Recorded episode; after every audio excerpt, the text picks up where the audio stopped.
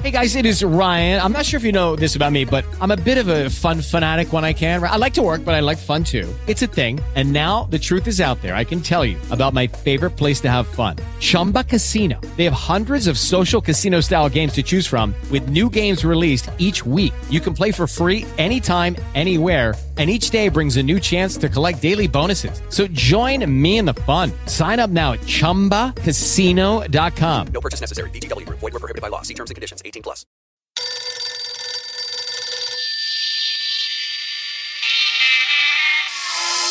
Pronto Mariella? Pronto Mariella? Pronto Mariella? Buonasera zucchero. Pronto Mariella? Pronto Mariella? Ciao Mariella?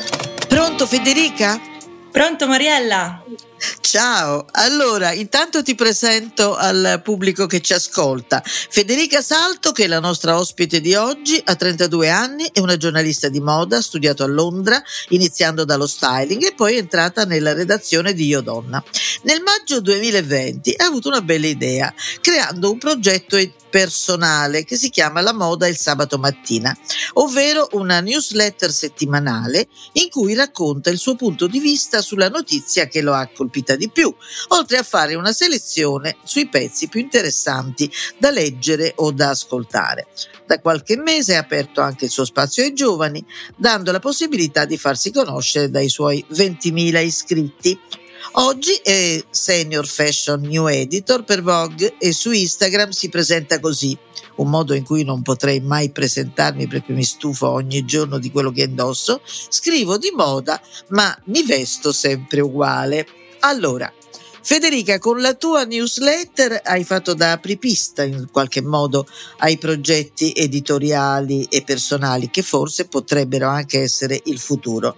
Chi si occupa di contenuti diventa editore di se stesso, creando un confine sempre più labile fra brand e persona. Sono stati i social a innescare questo meccanismo, ma io sono convinta che evidentemente poi alla fine contano la cultura e la personalità di chi li crea. Considerando la crisi dell'editoria e della carta stampata, qual è l'obiettivo? Informare attraverso questi nuovi strumenti? Ciao Mariella, grazie per l'invito innanzitutto. E allora, l'obiettivo è assolutamente quello di utilizzare i nuovi strumenti e le nuove piattaforme in modo efficace. Uh, il mio progetto è senz'altro figlio di quello che è successo negli ultimi due anni e quindi della pandemia, dei lockdown, eccetera, eccetera. Eh, io recentemente, come, come stavi dicendo, ho deciso di rientrare in una redazione che è quella di Vogue Italia perché credo comunque che le due cose possano comunicare la, mh, mm, lo storytelling e il giornalismo uh, diciamo personale fatto attraverso i giornalisti che uh, comunicano direttamente con gli utenti e con i lettori attraverso le piattaforme non va per forza in una direzione diversa da quella di un giornale tradizionale perché i giornali non sono più tradizionali, anche i giornali sono delle piattaforme, no? Certo, però in qualche modo esiste questa grave crisi dell'editoria perché la gente forse si è stufata di comprare i giornali. Come mai secondo te? Esiste perché il giornale è diventato un oggetto diverso da quello che era prima. Prima era l'unico strumento attraverso il quale informarsi. Adesso ai miei occhi e agli occhi anche di tante persone che, che mi seguono e con cui parlo diciamo quotidianamente è un oggetto è qualcosa da collezionare, è qualcosa di bello da, da avere, mentre poi uh, lo stesso brand, lo stesso giornale diventa mille altre cose a seconda delle altre piattaforme su cui si trova, che sia il proprio sito, che sia l'account Instagram, TikTok, eccetera, eccetera.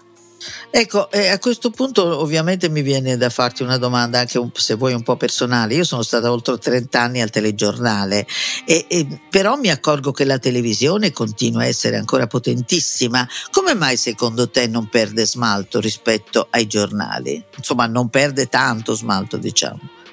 Siamo in un momento molto interessante sotto questo punto di vista, anche perché, per esempio, le piattaforme di streaming nuove, Netflix, eccetera, stanno vivendo un momento di rallentamento e stanno prendendo il ritmo della televisione. Per esempio, le serie TV non vengono più, diciamo, eh, rilasciate con tutti gli episodi insieme, ma invece con un episodio a settimana, no? Questo perché in realtà la cosa alla fine non vince mai l'estremo, vince l'equilibrio, non c'è una sola piattaforma, un solo modo di informarsi, un solo modo giusto di fruire i contenuti.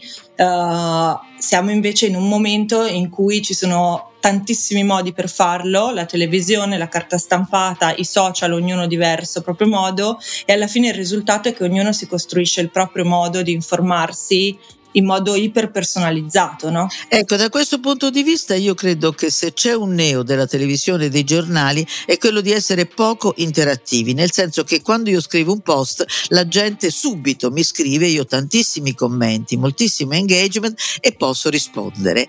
Ecco, tu pensi che questo sia veramente eh, decisiva nella comunicazione, la interattività? Questa è credo la sfida più grande dei media perché fondamentalmente quello che si perde nel passaggio tra un account personale e una media di qualsiasi tipo è la spontaneità, nel senso che un account personale è quasi sempre figlio, come è successo per te o come per me, uh, di aver voglia di condividere delle cose in maniera piuttosto spontanea, no? senza le griglie di un lavoro e di un giornale che appunto ha una struttura che va oltre la singola persona e il singolo giornalista.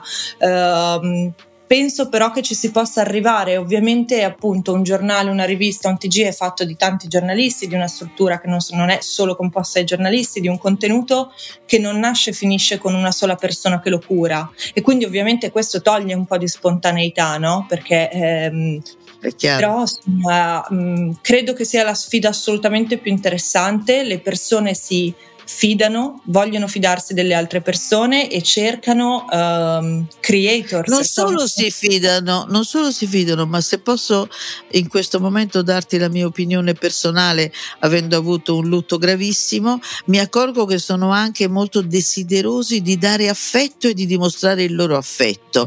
Quindi eh, prima ero più critica nei confronti dei social, oggi dico che forse sono più le luci che le ombre, sempre evi- mm. ovviamente dipende da da chi, da chi insomma è, è, in qualche modo dall'altra parte del web. Tu cosa pensi? Sei più convinta che ci siano più ombre o più luci nel, nella comunicazione?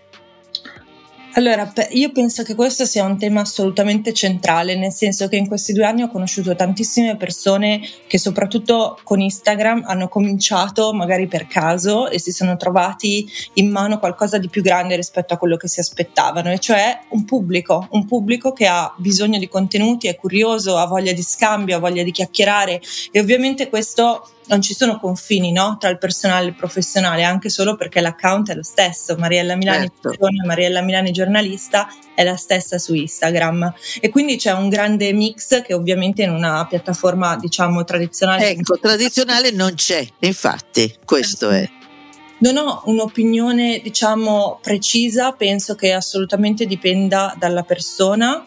Penso sì. anche che però ci sia una una, diciamo, un fattore di rischio perché i social sono costruiti eh, per, far, per far sì che tu creator senta la necess- ti senta sempre uh, stimolato nel proporre nuovi contenuti perché la piattaforma sì. ha bisogno di contenuti e quindi uh, ovviamente anche lì è labile tra quanto è spontaneo e quanto invece sento di dover creare qualcosa di nuovo, sento che c'è un pubblico che ha bisogno di qualcosa di nuovo. Ci sono tantissimi aspetti positivi, tantissimi, io lo dico sempre, per me la mia presenza su Instagram da cui poi è derivata la newsletter ha cambiato completamente il mio percorso professionale allo stesso tempo ci sono anche, come dicevi tu, delle ombre e ognuno deve essere molto molto consapevole del proprio percorso sui social. Sì, anche dei rischi e dei pericoli, fake news, eccetera, ma ne parleremo dopo. I giovani, diciamo, si informano quasi esclusivamente sugli smartphone anche se personalmente sono convinta che questo cambiamento abbia aumentato a dismisura il livello di superficialità e di mancanza di cultura. Sono molto pessimista da questo punto di vista. Qual è la tua opinione?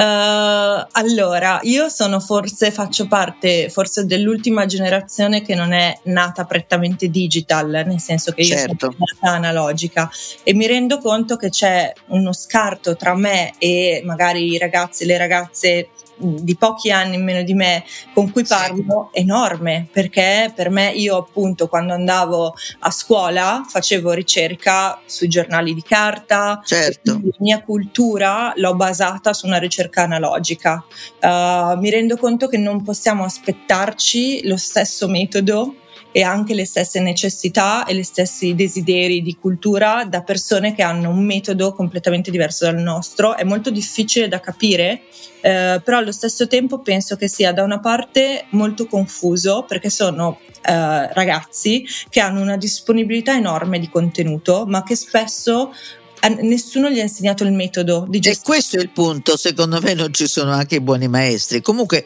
tu, insomma, come li vedi questi giovani? Cosa trovi in loro dal punto di vista del modo di informarsi che invece manca alle generazioni precedenti?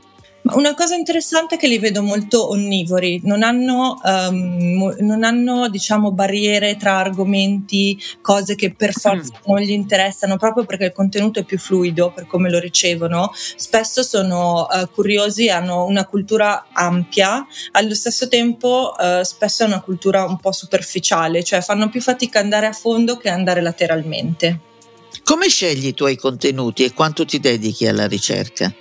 Tantissimo, nel senso che uh, per quanto mi riguarda questo lavoro si può fare solo con una curiosità che non ha... Uh, non ha limiti, non ha limiti. Uh, Mio marito diceva sempre, ma cos'è questa? Un'intervista che mi fai? Perché proprio la curiosità ti resta tutta la vita esattamente, cioè ehm, eh, sembra strano a dirlo, ma per me qualsiasi conversazione con chiunque eh, può essere uno spunto e la newsletter è nata proprio così dal, dal fatto che nel, durante il primo lockdown attraverso il mio account Instagram avessi cominciato a parlare con tantissime persone che lavoravano nel, dietro le quinte della moda in professioni che spesso non hanno diciamo um, una rilevanza pubblica ed è nato da quello. Uh, come faccio ricerca in maniera diciamo anch'io sono molto influenzata da Instagram, nel senso che oggettivamente ha una comodità ehm, che è impagabile, anche se per esempio io faccio una cosa che in pochi ancora fanno, che è leggere molto i siti dei giornali, no? I siti certo. dei giornali in questo momento sono più ancora della carta, stanno cercando di capire come essere rilevanti, perché se io vedo su Instagram una notizia, spesso non sento la necessità di andare sul sito per leggere magari 10 righe in più su quella notizia. Invece in realtà quelle 10 righe devono rendersi preziosissime perché potrebbero darti un plus che su Instagram non arrivi, no? Sì, certo. Senti, eh, social, carta stampata, web, eh, che differenza c'è nel modo di cercare e fruire i contenuti secondo te? Totale, è una differenza totale e uh, credo che sia interessantissimo in questo momento l'aspetto dei video. Uh, su cui Instagram sta puntando tantissimo, ma su cui uh, ovviamente TikTok è il re Uh, non, non, conosco tantissime persone che hanno inserito TikTok nella propria dieta me- mediatica. E Io ho inserito i reel con un po' di fatica e devo dire che so, i TikTok oh, fr- francamente sono troppo grande per occuparmi di TikTok, però i reel è vero che sono molto belli eh, quando non sono soltanto il ballettino, tutti fanno il balletto, la cosa senza un contenuto, io faccio il reel col contenuto. E, e, e credo che questo sia insomma sia un modo di comunicare carino, molto, che assomiglia molto alla televisione. E infatti mi viene da farti subito una domanda, quella della velocità. Allora, per me è stata l'incubo della mia vita perché io mi ricordo che dovevo fare scrivere il pezzo entro spesso un'ora, quindi io dovevo guardare e scrivere immediatamente. E non avevo quasi il tempo di riflettere, quindi o tu acquisti velocità o non c'era niente da fare, cioè toppavi. Allora, spesso però la velocità io riconosco che può essere nemica dell'analisi, della riflessione e, insomma, e che può essere un ostacolo da superare. Tu francamente come vedi questo, eh, questo, problema? Lo è anche per te la velocità? Eh, come, come, rispondi alla richiesta sempre maggiore di dover, essere, di dover essere online prima degli altri? Allora, credo che si debba imparare, credo che un giornalista debba imparare molto bene a dividere i contenuti, cioè se io ho bisogno di far uscire una notizia in 10 minuti, un quarto d'ora, um, a un certo punto ho capito che non dovevo aspirare a un livello di profondità uh, e di approfondimento di quel contenuto come se avessi avuto una giornata intera per farlo. Preferisco una cosa corta, fatta bene, molto diretta, con una foto molto efficace ed essere contenta di un contenuto, diciamo, molto ridotto. Corretto. Ecco. Però è difficile, no? Perché è, è la sfida sempre, è, è, sempre più incalzante come sfida e quindi c- c'è bisogno di una grande consapevolezza di appunto dove va il contenuto. Lo devo mettere su Instagram, lo devo mettere nelle stories, lo faccio per la carta ma chiude domani oppure chiude fra tre giorni. In realtà è, è una sfida, no? Perché non devi solo saper scrivere, devi anche saper distribuire i contenuti. Senti, una domanda eh, dalla quale mi aspetto sincerità da parte tua. Allora, nel giornalismo che ho vissuto io esisteva il critico cinematografico, il critico teatrale, il critico di moda, per cui io ho litigato con Valentino, ho litigato con tutti, con Armani, eccetera. Oggi io queste critiche non le vedo più. Qualcuno dice che ovviamente dipende dal fatto che essendoci una crisi dell'editoria eh, c'è il vincolo della pubblicità, per cui ti levano la pubblicità come si faceva un tempo. La RAI non aveva la pubblicità, quindi io non avevo questo problema e me ne potevo fottere. Oggi com'è la storia? La storia è che eh, eh io sono molto critica nei confronti della critica in questo momento e non lo sono solo nei confronti dell'editoria tradizionale, penso chiunque, anche un creator diciamo libero, indipendente, oppure un giornalista freelance, oppure un redattore interno di un, di un giornale, tutti abbiamo a che fare con il fatto che nessun prodotto editoriale, neanche un post su Instagram, si sostiene da solo, nel senso che se tu vuoi fare la recensione di una sfilata, e vuoi essere invitato, il che ti, ti, dà un accesso a una sfilata che è impagabile per, per creare il tuo contenuto, non sarai mai totalmente indipendente. Il problema è come è costruito il sistema e sicuramente il problema è culturale del fatto che il rapporto tra brand e giornali è un rapporto intrinseco, non è parallelo, è, è incrociato. Allo stesso tempo e questo è il punto, però, questo è il nodo. Sì, però allo stesso tempo questo rapporto uh, sta dando delle opportunità ai giornali già da tempo di creare dei contenuti che i giornali non avrebbero mai potuto creare da soli, anche a livello economico, di uh, connessione con le persone, di, mh, mm, ci sono tantissimi aspetti positivi. Io credo che non si debba rimanere ancorati a un'idea di uh, critica tradizionale, perché questo non è il momento per farla. Si possono trovare altre cose eh, altri modi per parlare di moda, appunto, che non è per esempio la review classica della sfilata. No? Sì, sì.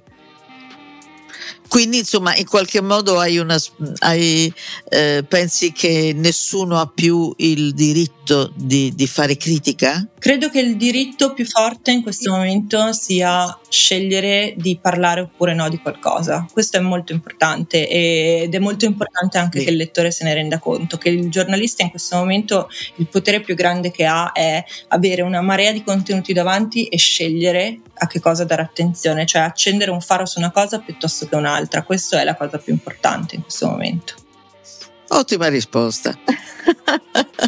allora, senti, gli influencer comunque sono i protagonisti, i nuovi protagonisti della scena, mm, spesso, ma talvolta anche informativa. Mm-hmm in qualche modo, nel bene e nel male. Secondo te come hanno influito e quanto nel cambiamento dell'approccio giornalistico?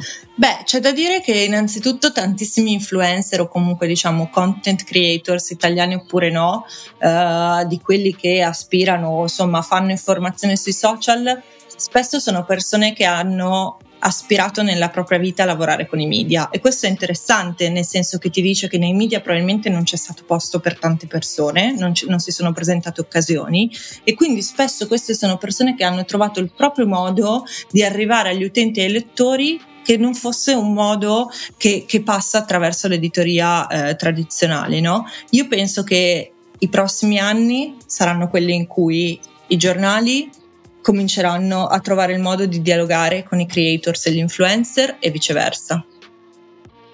Senti, ma in un panorama pieno di fake news, come si costruisce la credibilità e l'autorevolezza di un professionista?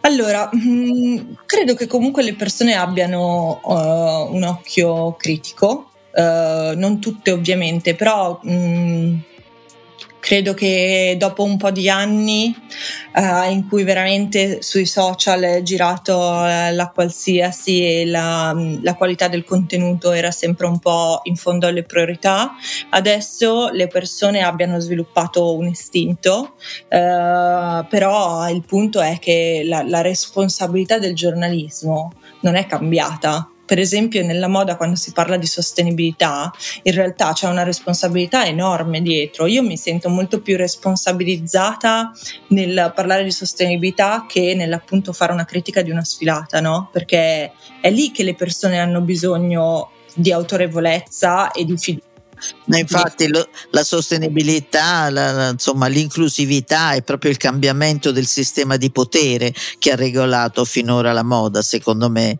eh, va in qualche modo modificato se vogliamo parlare di cambiamento della moda. Ed è proprio no? per questo che il giornalista in realtà in questo momento ha una responsabilità enorme, anche se ci sono appunto i creators, anche i creators hanno una responsabilità enorme. Quando parli di inclusività della moda, devi porti sempre... Uh, la, appunto la domanda sono in questo momento sincero con il mio pubblico, sto dicendo che la moda è finalmente inclusiva oppure sto facendo un'analisi critica e oggettiva del fatto che ci sono dei tentativi che spesso però vengono palesati come dei dati di fatto quando ancora non lo sono, siamo in un percorso, no? esattamente come con la sostenibilità.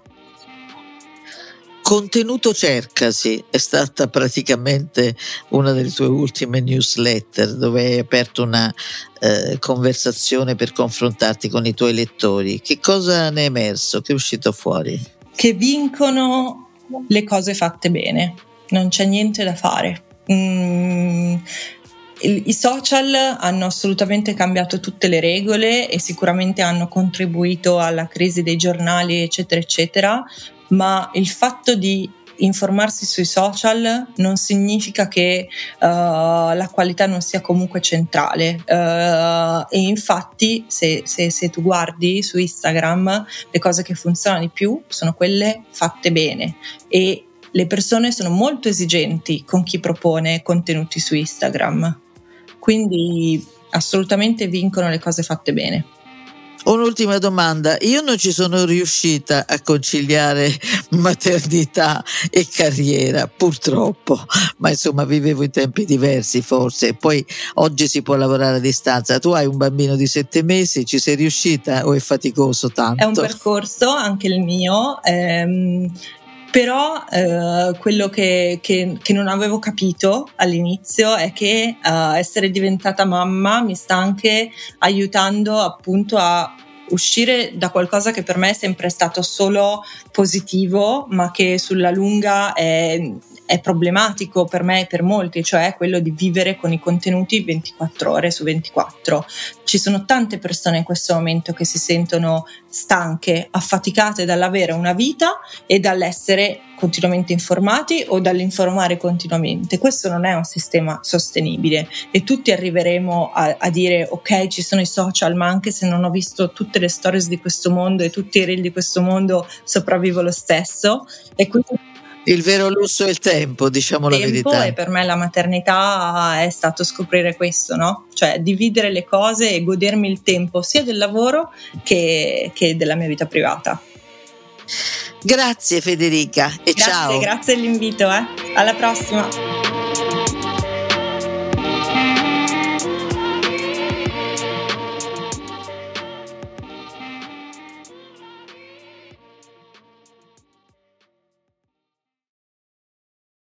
Hello, it is Ryan, and I was on a flight the other day playing one of my favorite social spin slot games on chumbacasino.com. I looked over the person sitting next to me, and you know what they were doing?